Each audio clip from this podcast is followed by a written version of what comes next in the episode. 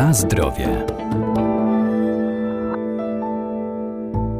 Co kryje w sobie żywność, którą kupujemy, możemy to sprawdzić na etykietach, a warto je czytać. Tam muszą być zawarte wszystkie informacje, m.in. o alergenach i innych składnikach, jakie zostały użyte w procesie technologicznym. To ważne również w przypadku zakupu makaronu, który warto wybierać także pod względem jego przeznaczenia.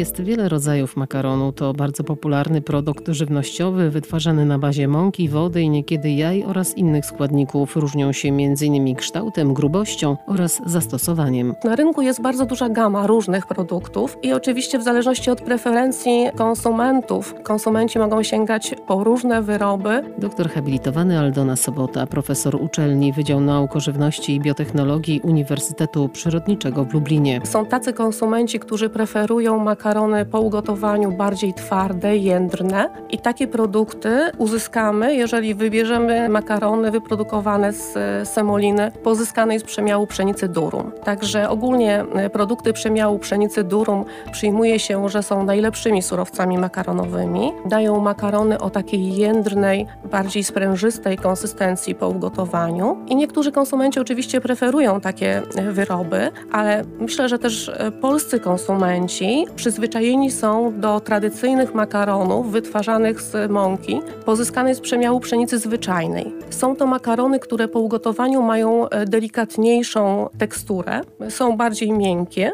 Często też do mąki z pszenicy zwyczajnej e, dodaje się różne surowce jajeczne albo świeżo wybijane jaja, a najczęściej pasteryzowaną masę jajową. Jakość makaronów z dodatkiem jaj jest wyższa, dlatego że produkty te cechują się lepszą jakością kulinarną, są mniej podatne na rozgotowanie, a w trakcie gotowania mniej suchej substancji z tych makaronów przechodzi do wody. Więc ta jakość kulinarna produktów jest lepsza. Tego typu makarony mają delikatniejszą, bardziej miękką strukturę po ugotowaniu i są doskonałym dodatkiem do zup, na przykład do rosołów czy do tradycyjnej naszej polskiej pomidorówki.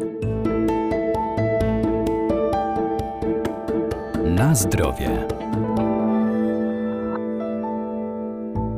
Na rynku ogromny wybór makaronów, a każdy z nich ma swoje przeznaczenie, na przykład do sosów, zup czy też dań słodkich. Jeżeli chodzi o kształty makaronów, to też na rynku mamy bardzo dużą gamę produktów tłoczonych, które mają bardzo różne kształty. Ogólnie przyjmuje się, że takie makarony o skomplikowanych kształtach są doskonałym dodatkiem do sosów, bo fajnie zatrzymują sosy. Natomiast makarony o prostych kształtach mogą być dodatkiem właśnie do zup.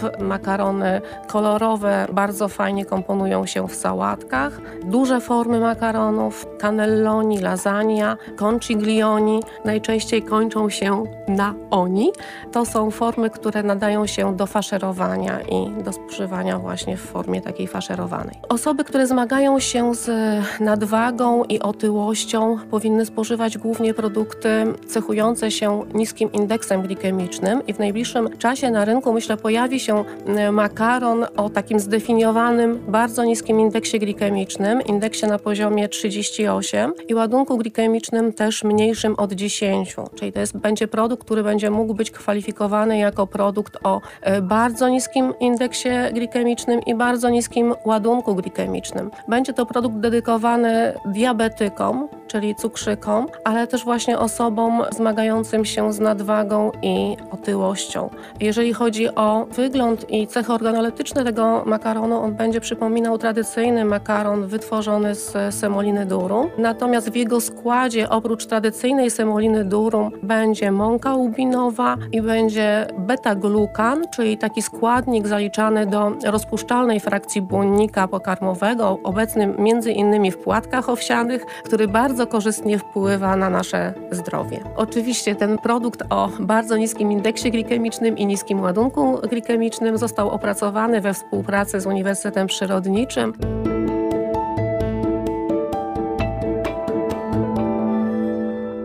Makaron o bardzo niskim indeksie glikemicznym polecany diabetykom opracowany przez lubelskich naukowców po ugotowaniu jest bardzo zbliżony do klasycznych makaronów zarówno pod względem koloru, kształtu czy smaku. Na zdrowie.